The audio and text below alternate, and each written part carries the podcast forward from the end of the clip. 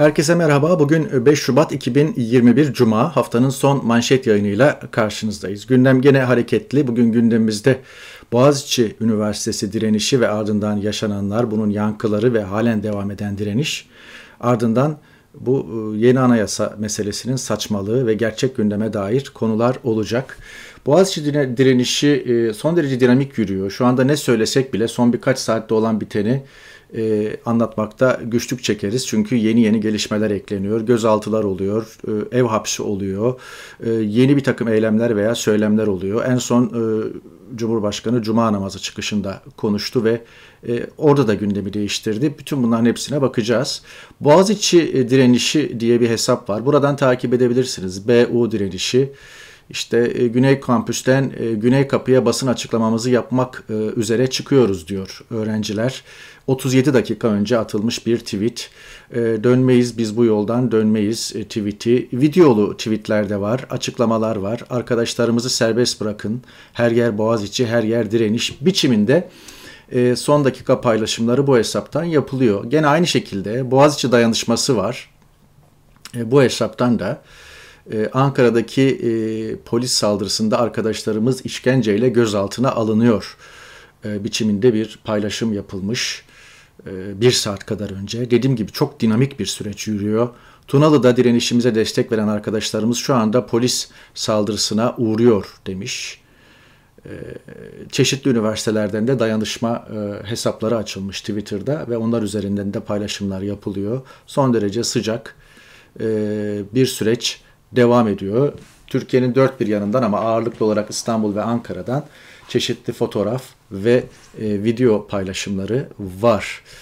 Aslı Altınok e, bir Boğaziçi'li ve eylemlerin e, akabinde gözaltına alınan e, ve ev hapsine ev hapsi cezası alan isimlerden biri ve e, başına gelenleri anlatmış. Lütfen okuyun.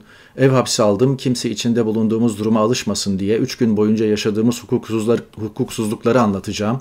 Salı günü Boğaziçi Üniversitesi öğrencilerine yapılan polis müdahalesine tepki göstermek için basın açıklamasına katıldım. Açıklamaya 2 saat kala valilik yasağı geldi. Onlarca insanla birlikte ben de Boğaziçi'lilerin taleplerini desteklediğim için polis şiddetiyle 18-15 civarı Kadıköy PTT önünden e, gözaltına alındım. Aynı gün gözaltına alınan 98 kişiyle birlikte vatan emniyete götürüldük diyor. 21 e, civarı vatanda başlayan işlemlerimiz 7 civarı bitti. 13 saat boyunca pandemi döneminde 24 kişi küçük cevik, e, çevik e, otobüste bekletildik. Çok temel tuvalet ihtiyacımızı karşılamak için bile polislerle saatlerce kavga etmemiz gerekti diyor. Bu şekilde okuyabilirsiniz. Çokça da böyle e, paylaşım var. Gündem e, biraz da e, bu. E, bu konudaki paylaşımları, tweetleri hangi adreslerden takip edebileceğinizi anlattım. Cumhurbaşkanının e, namaz çıkışı yaptığı her cuma olduğu gibi açıklama gündem oldu. O açıklamanın bir yerinde Cumhurba yürekleri yetse Cumhurbaşkanı istifa etsin diyecekler dedi ve bu Cumhurbaşkanı istifa hashtagli veya etiketli paylaşımları tetikledi. Tabi e, Cumhurbaşkanı'nın yaptığı açıklamada e, bana göre en çarpıcı bölüm Osman Kavala'nın da eşi olan Profesör Doktor Ayşe Bura'ya dönük e, hışmı ve öfkesiydi. E, bununla da ilgili paylaşımlar var. E, buna da e, bakacağız. Cumhurbaşkanı her şeyden sonra Cuma günü namazdan sonra gazetecilerin sorularını cevaplıyor. Gazetecilerin soruları diyoruz ama gazetecilerin soruları merak etmeyin. Sesi açmayacağım. Yeterince muhatap oluyorsunuz. Sadece görüntüsünü verdim. Bu bugünkü görüntü. E, gazetecilerin soruları demişken onlar da planlı sorular, ısmarlama sorular. E, zaten e, Ayşe Buğra ile ilgili soru da bir e, muhabir tarafından Osman Kavala'nın karısı da işte Boğaziçi direnişine veya öğrencilere destek verdiği biçiminde geldi. Soru Osman Kavala'nın karısı biçiminde gelince Cumhurbaşkanı da o şekilde mukabele etti. Belli ki tanımıyor ismi de yani ayrı bir konu. Ya da o an e, şey yapmamış olabilir. Belki de biliyor. O da öyle söylemeyi tercih etti. Her neyse ama sorunun da böyle geldiğine dikkatinizi çekerim. Yani artık Cumhurbaşkanına soru soran e, isim de öyle soruyor. Cumhurbaşkanı da doğal olarak öyle cevap veriyor al gülüm ver gülüm. Yani Cumhurbaşkanı'na o mikrofonların arkasında soru soran gazetecileri de ne derece gazeteci veya muhabir olarak tanımlarsınız? Kendi özgür sorularını mı soruyorlar? Bütün bunlar da ayrıca e, bakılması gereken şeyler. Evet. Levent Kültekin demiş ki e, gençlerle kavga ediyor, kadınlarla kavga ediyor, gazetecilerle, yazarlarla, akademisyenlerle kavga ediyor, sabah akşam hakaret yağdırıyor, sonra da ben bu ülkenin cumhurbaşkanıyım, beni kabul edin diyor. Cumhurbaşkanı gibi davranmıyorsun ki nasıl edelim diyor. İşin bir yanı bu. Bir diğer yanı da hmm, İçişleri Bakanı ve İçişleri Bakanı enteresan bir şekilde e, birazdan Ayşe Buğra konusuna geleceğim ama ondan önce söylemem gereken şeyler var. İçişleri Bakanı e, Twitter'la şu anda kavga ediyor. E, Twitter Devlet Bahçeli'nin bunlar evlat değil, başı ezilmesi gereken zehirli yılanlardır tweet, e, tweetini Twitter engelledi. Burada bir nefret nefret söylemi var diye ve açıkça bir nefret suçu yani. Öğrenciler evlat değil, başı ezilmesi gereken zehirli yılan yani. Lafa bakar mısınız? Ben bu lafı kritik etmeyeceğim yani. Bunu iktidar ortağı pozisyonundaki bir partinin 73 yaşındaki genel başkanı söylüyor. Twitter bunu engelleyince Süleyman Soylu da bu tweet'i alıntılayıp e, Sayın Devlet Bahçeli'nin ifadelerine tahammül edemeyen Twitter'ın tutumunu kınıyoruz dedi. Kepsini aldı çünkü tweet engellenmişti. Sonra Twitter ben de bu kepsi ekrana getiriyorum internet görüntüsü değil. Sonra Twitter bunu da engelledi. Yani Twitter'la İçişleri Bakanı arasında açık bir şey var şu anda. Mücadele var. Belli ki Twitter'da da bir ekip şu anda devlet yetkililerinin e, Türkiye'deki devlet yetkililerinin e, tweetlerini takibe almış durumda. Bir e, mücadele içerisindeler ama Süleyman Soylu'nun bu tweet'i bir yerde de e, esasen gizli liderine e, selam çakma. Çünkü e, Devlet Bahçeli ne zaman Süleyman Soylu istifa etse, istifaya yeltense veya e, ne bileyim şey yapsa, e, bir sarayla arasında hoşnutsuzluk olsa Süleyman Soylu'dan yana tavır koyuyor. Ondan dolayı Süleyman Soylu, gerek Süleyman Soylu Devlet Bahçeli'ye gerekse Devlet Bahçeli Süleyman Soylu'ya sürekli böyle destek atıyorlar. Bir anlamda bir e, gizli lidere, e, onursal lidere, onursal genel başkana bir destek atma. Bunu bu şekilde e, ele almak lazım. Gene Süleyman Soylu devamla bir kere daha LGBT'ye sapkın diyerek ülkelerin kimyasını, demokrasinin kimyasını, huzurun kimyasını bozmaya çalışmaktadır dedi Twitter için. Esasen kim kimin kimyasını bozuyor o ayrı bir tartışma konusu ama Twitter'ın Soylu'nun kimyasını bozduğu muhakkak ki Twitter Türkiye'de temsilci atamamıştı ki çok yakındır artık. Twitter'la ilgili işlemler Türkiye'de hızlanacak. Belli ki önce bir bant daralması gerçekleşecek. Sonra da ne olacak bilmiyoruz. Fakat Twitter'da e, tutumunu e, ve Türkiye'ye bakışını değiştirmeden e, sürdürüyor. Bu bu anlama geliyor. Twitter'ın e, günleri, haftaları sayılı diyebiliriz. Eş zamanlı olarak Süleyman Soylu'nun 15 e, Temmuz'u FETÖ yapmadı e, lafı büyük bir e, gürültü kopardı ve bunun üzerine Süleyman Soylu Hürriyet'te Nedim Şener'e bu sözlerini tavsiye eden açıklamalar yaptı. Orada ben diyor kastettiğim şeydi yani o cemaatin arkasında Amerika vardı ama esasen o söyleşiyi izleyenler gördüler ki iki kere üst üste 15 Temmuz'u bunlar yapmadı diyor. Fakat orada e, bu sözü sürekli olarak söylediğine, Hürriyet'teki bu haberde sürekli olarak e, söylediğine dair bir atıf var ve ben bunu sürekli söylüyorum. Yani İçişleri Bakanı değildi belki 15 Temmuz günlerinde ama o gün de ben bunu söyledim, bugün de söylüyorum diyor. E, bununla ilgili rivayetler muhtelif. Yani bir rivayet e, bu konu sarayın bilgisi dahilinde değil, bir kısmı bilgisi dahilinde olduğunu düşünüyor. Ama ee, Süleyman Soylu'nun açıklamalarına saraydan bir destek, olumlama veya e, bir köstek gelmedi. Saray çevresi de Soylu'nun açıklamalarını, saray çevresi, saray avaneleri, saray basında Soylu'nun açıklamalarını ihtiyatla takip ediyor. Ee, saraydan bir hareket gelirse onlar da pozisyon alacaklardır. O arada saray demişken e, çok e, CHP gençlik kolları yapmış bunu. Wanted aranıyor. Kayıp Berat Albayrak ve 128 milyar dolar. Evet yani kreatif bir e, şey olmuş, çalışma olmuş. Bu konu önemli. Yer yer bu konuya atıfta bulunuyoruz. Her programda olmasa da 8 Kasım'dan beri yok. Yani gerçekten ülkenin ekonomi dümenindeki isim. Aynı zamanda e, Cumhurbaşkanının kızıyla evli, Cumhurbaşkanına torunlar vermiş olan bir isim Berat Albayrak 8 Kasım'dan bu yana bugün 5 Şubat işte hesap edin neredeyse 3 ay olacak. 3 aydır yok. Yani ne kendi var, ne cismi var, ne bir açıklaması var. E, bu konuda durduğu yerde duruyor ama e, kamuoyu hatırlatmaya devam ediyor. Gerçek gündem açlık ve mahpusluk dedik. Esasen bu. Esas bir anlamda Berat Albayrak'ta mahpus yani. İbrahim Özdabak karikatürü Yeni Asya'dan enflasyona ben bile yetişemiyorum diyor. Evet füze hızında bir enflasyon var. Gerçek gündem Türkiye'de açlık. Gerçek gündem pandemi.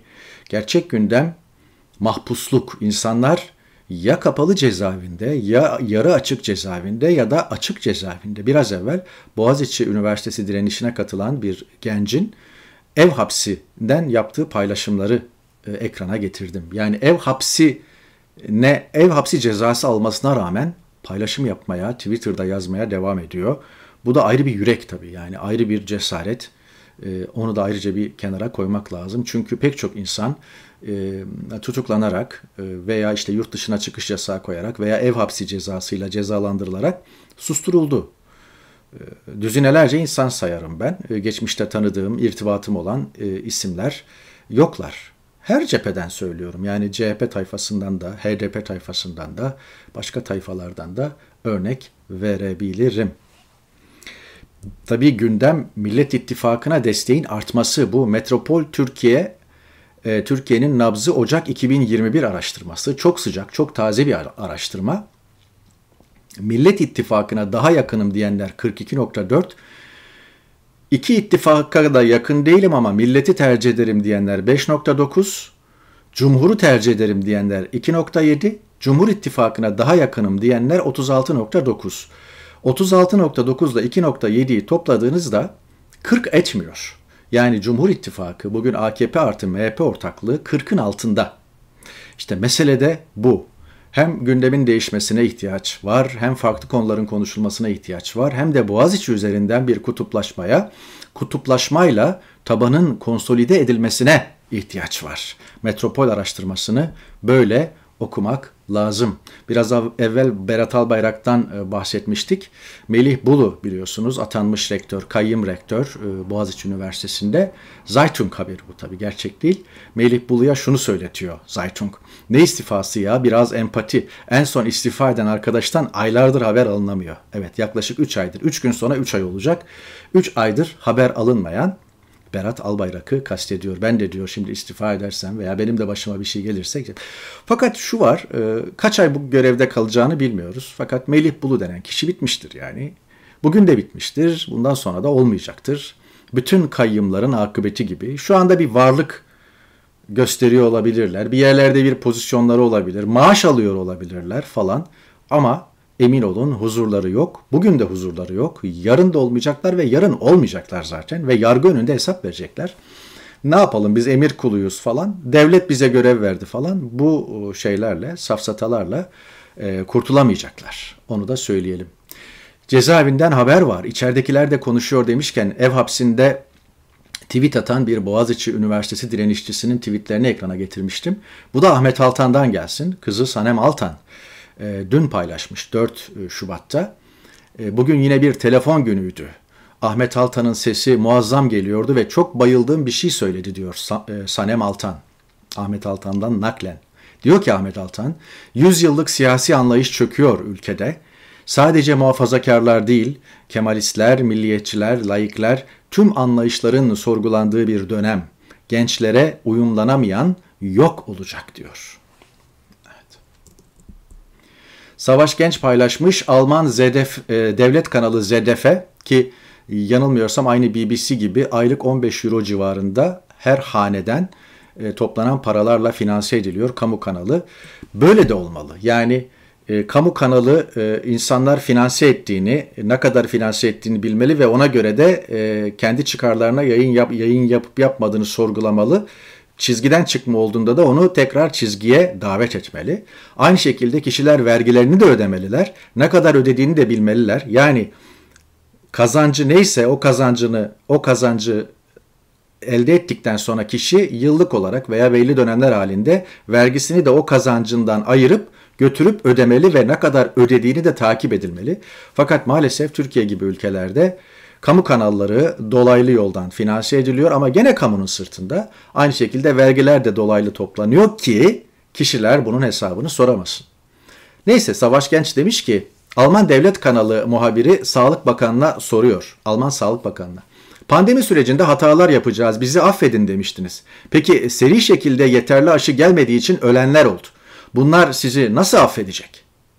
Evet, bir devlet kanalı çalışanının bakana bu soruyu sorabildiği bir demokrasi demiş Almanya örneğinde Savaş Genç.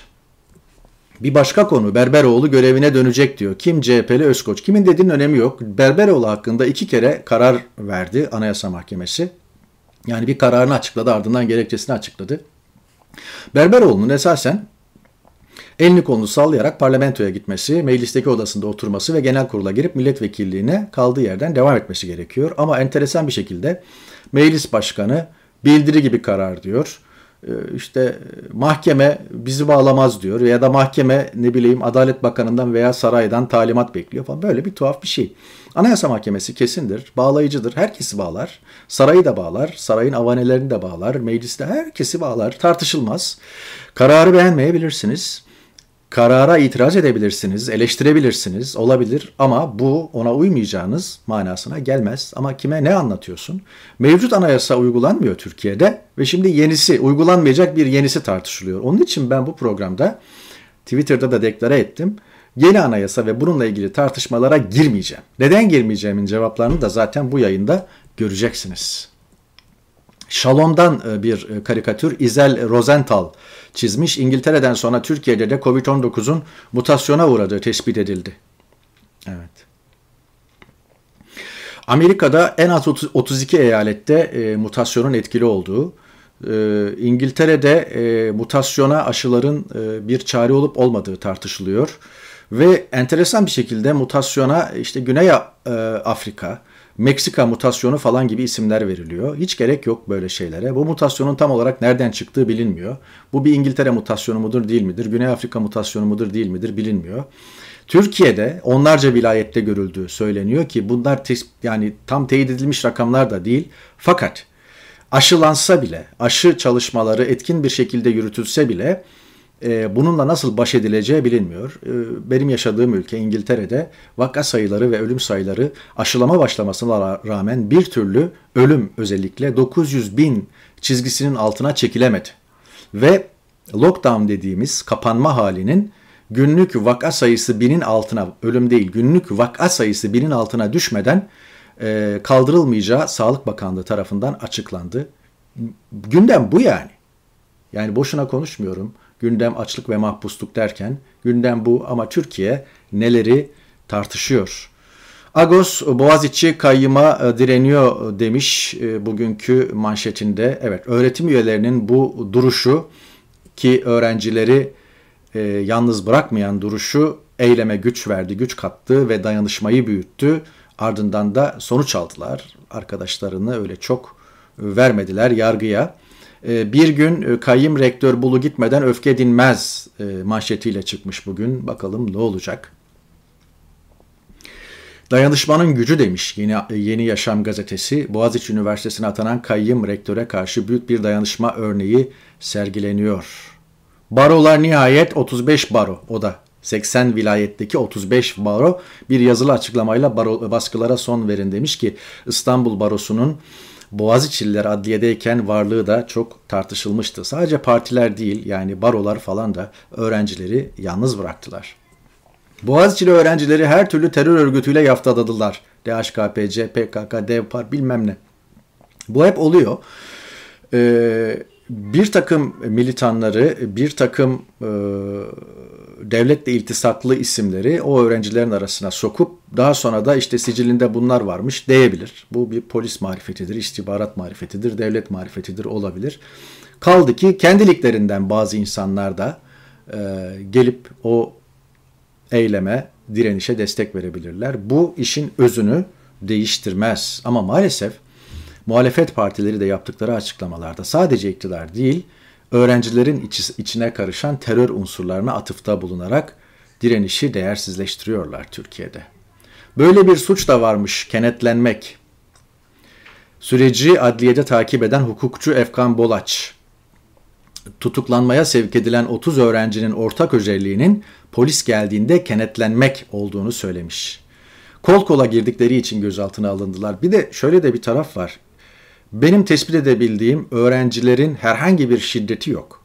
Hatta bir önceki yayında bahsetmiştim. E, Hüda Kaya'nın e, HDP'li polise saldırdığı üzerinden falan paylaşımlar falan yapmaya çalıştılar iktidar yanlıları. Bir cam çerçeve kırma, bir şiddet, bir polise mukavemet falan yok. Polis durduk yerde öğrencileri topluyor. İçlerinden seçmece yaparak öğrencileri topluyor. Durakta topluyor, kaldırımda yürürlerken topluyor. Rektörlükte onların dışarı çıkmasına izin vermiyor. Sonra rektörlüğü abluka altına aldınız. Rektörümüz dışarı çıkamadı falan gibi e, bahaneyle öğrencileri topluyor. Kaldı ki rektörün dışarı çıkmak için üç kapısı olduğu söyleniyor. Yani farklı kapılardan da rektörlüğü terk edebilir. Yani rektörün mahsur kalması gibi bir şey de söz konusu değil esasen. O arada güzel bir karikatür. Rektör koltuğuna bir türlü otur oturamadı. Masada uzanmış sırıtarak gelişmeleri takip ediyor. Hayallerimi gerçekleştirdiğim için çok memnunum demiş rektör. Hayali buysa. Evet. Gaz, plastik mermi, ters kelepçe, gözaltı, İşkence, başka ne hayalleriniz var bizim için Sayın Bulu diyor öğrenciler. Sefer Selvi karikatürü evrenselden. Korkusuz iktidarın derdi Boğaziçi manşetiyle çıkmış. Yani terörist diye gözaltına alınan öğrencilere bakar mısınız yani? Hepsi birer evlat yani. Ve Cumhurbaşkanı terörist diyor. İçişleri Bakanı sapkın diyor. İşte başı ezilmesi gereken yılan diyor iktidar ortağı Devlet Bahçeli. Bunlara, bu çocuklara. Çocuk diyorum alınmasınlar yani hepsi benim 20-22 yaşlarında hani adeta çocuğum yaşlarında oldukları için. Genç bu insanlar.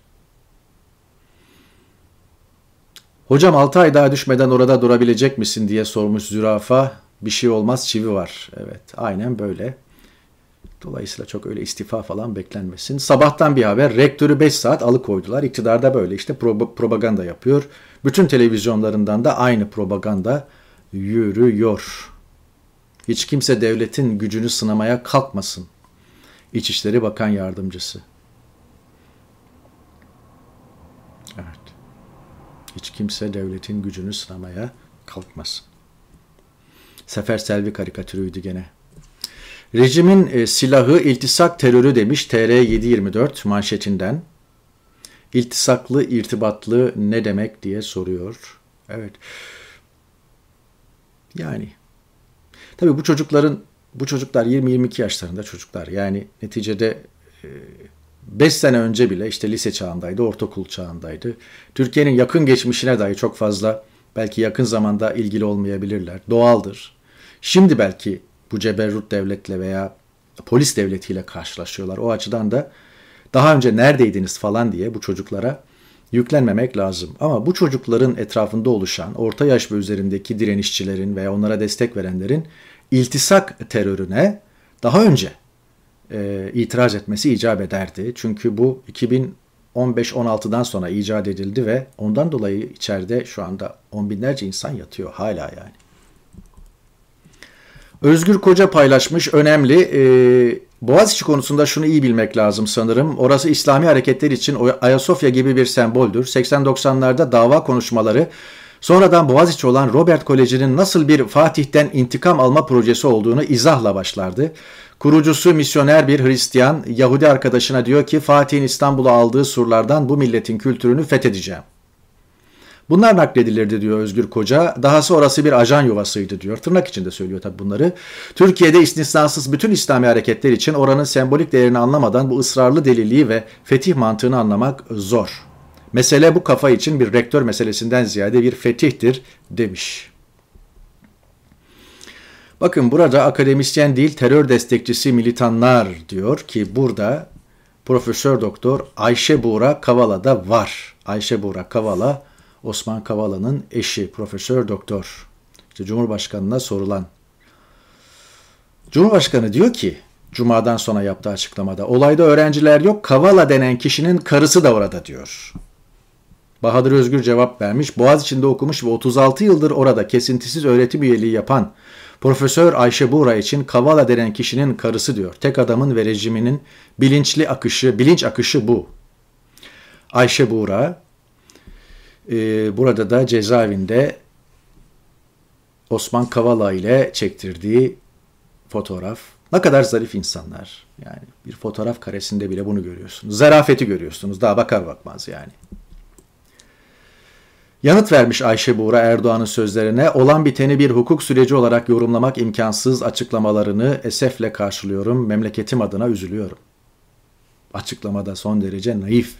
Evet. Demişti ki Erdoğan, Osman Kavala denilen işte yani aynı zihniyet şu Osman Kavala denilen bu ülkede Soros adeta ofisi olan temsilcisi olan kişinin karısı da yine aynı şekilde filan diye yani düşük cümlelerle. Burada da Ayşe Buğra'nın e, Wikipedia'daki profilini görüyorsunuz.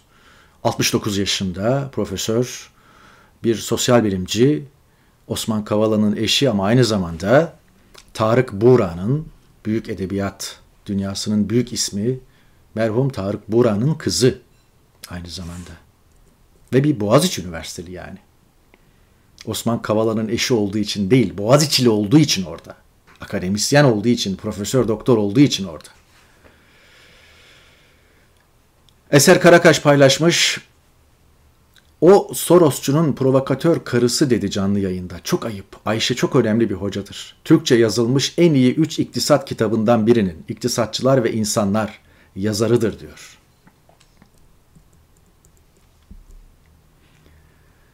Temuçin Tüzecan yürürken hukuksuz bir şekilde 4 yıldır cezaevinde tuttuğu Osman Kavala'ya bir haksızlık daha yapıyor.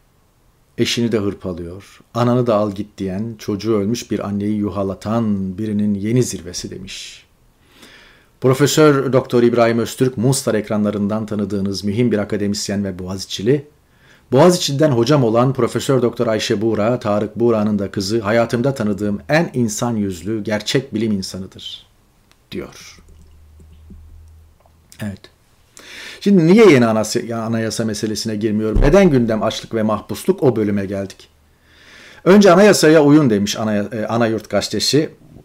Muhalefetin temaslarından hareketle güzel başlık. Amaç gündem değiştirmek diyor Yeni Çağ. Uyanmış muhalefette. Çocuklar aç kalmasın diye veresiye veriyoruz. Ekrem İmamoğlu'nun e, işte bakkalları ziyaretinden e, kareler paylaşmış Korkusuz gazetesi. Eğer gerçekten ülkede muhalefet basın e, gerçek gündeme yoğunlaşır ve Erdoğan'ın oluşturmaya çalıştığı, Erdoğan'ın konuşturmaya çalıştığı gündemden kendini soyutlarsa bir şeyler düzelmeye başlar. Ya da en azından umut belirir bunun için. Et, sebze, meyve yok, kuru ekmeğe talim. Bir Gün Gazetesi'nin dünkü manşeti. 4 Şubat Perşembe manşeti. Evet. Bu da Meral Akşener'in İyi Partisi'nin e, sosyal ağlardaki hesaplarından paylaştığı video. Dilerseniz bu kadını dinleyelim, sonra devam edelim. Kısa bir video. zamana kadar gururumuzdan, efendiliğimizden sustuk. Her şeye riayet ettik kurallara ama artık yani e, evimizi sattık, arabamızı sattık, dükkanımızı 16 Mart'tan bu yana bir kuruş destek almadan bekliyoruz. Cenaze gibi ortada bekliyoruz. Ne olacağımızı bilmiyoruz. Ne iş yapıyorsun? Restoranımız var bizim. Bize acilen, çok acil bir kur yani bir şey istiyoruz açılmayacaksa da hepten bilelim ki bu sektör açılmayacak. Yolumuza bakalım. Yani bir program çizelim ama bize deniliyor ki bek biz nereye kadar bekleyeceğiz? Evimizi sattık, arabamızı sattık. Artık satacak bir şey kalmadı. Kalmadı. Acil, çok acil çözüm bekliyoruz lütfen. Ne hibe, ne kira. Artık onu da istemiyorum. Yeter ki biz dükkanımızı açıp Bismillahirrahmanirrahim deyip işimize bakmak istiyoruz. Yoksa da tamamen yok olalım gidelim. 10 tane masanın yerine 5 tane masa koy başkanım. Yani 5 tane koy. Ya insanlar ayakta dursun. bugün söyledim. Kaç Yani- masanız, kaç kişi yemek yiyebiliyordu 200 sizde? kişi e, oturum yapabiliyoruz, 100 kişi yani Şi- diyelim 100 kişi. O, Genel- o peki kongrelerdeki Evet, durum ne? evet, Yani hem de olacak. kapalı alan. bize desinler ki biz sizi şu tarihte açacağız. Biz ona göre planlayalım, programlayalım. Ama ne plan kaldı, ne program kaldı tamamen kilit. Ve bizim gibi o kadar çok arkadaşımız var ki ben şans eseri sizi Halk TV'de dinledim de geldim evden buraya. Koşarak geldim yani pijama çok özür diliyorum. Kızımla geldim ama artık yani acilen ya gerçekten yani artık nasıl anlatırım? Şuraya çıkayım mı atayım? Yani nasıl yapayım? Yani nasıl anlatacağım? İki tane çocuğum vardı. İkisi de özel okulda okuyordu. Bir tanesini aldım. Bir tanesi devam ediyor. O da yüzde yüz hani burs söylemek istemiyorum yani artık. Ya daha nasıl söyleyeyim? Ve eşim de bana rica etti. Hala gurur yapıyor ki gitme diyor. Yani yine gitmeyeyim. Bizi bu duruma düşürenler utansın ya. Senin ne suçun var be kızım? Ya sakın diyor gitme söyleme ya. Daha nereye kadar? Sizin hayatınızı kolaylaştırmak bizlerin görevi. Öyle şey olur mu? Neyse. ya? Grup konuşmasında bahsedeceğim hepinizden. Allah- Basının huzurunda Yani Başkan söylüyorum. başkan, esnaf da, halk da sonuna kadar yanınızda. Gırtlağa kadar geldi başkanım. Bundan sonra içeri mi atacaklar? FETÖ'cü mü diyecekler? Ne yapacaklarsa yapsın. Ha, zaten her gün ölmektense bir gün ölelim.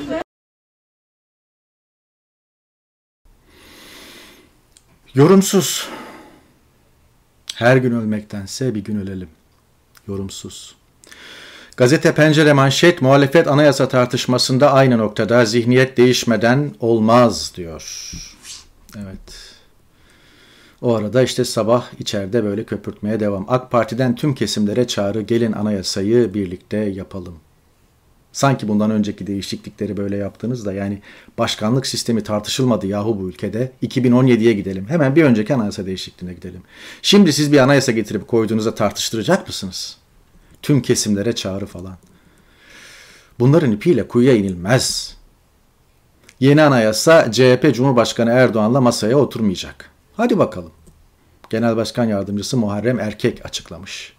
Yavuz Baydar çok güzel uza- e, özetliyor. Daha fazla uzatmayacağım. Cumhurbaşkanlığı sisteminden geri adım yok. Anayasa sistemle uyum hale, uyumlu hale getirilecek. Üniter yapı korunacak. Yetki devri yok. İlk 3 madde korunacak. Seçimde 50 artı 1 de korunuyor. Öyleyse ne değişecek? Komedi. Değişim yok. Sistem tahkimi bu demiş Yavuz Baydar. Evet.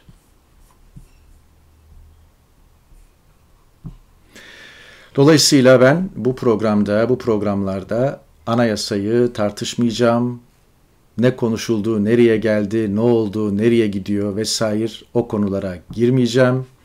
Girmemeye de çalışacağım. Herkese de tavsiyem bu. Gündem açlık ve mahpusluk. Evet, bununla başladık, bununla bitiriyoruz. Gündem yeni anayasa değil. Gündem açlık, gündem mahpusluk ve gündem ne kadar devam edeceği bilinmeyen pandemi.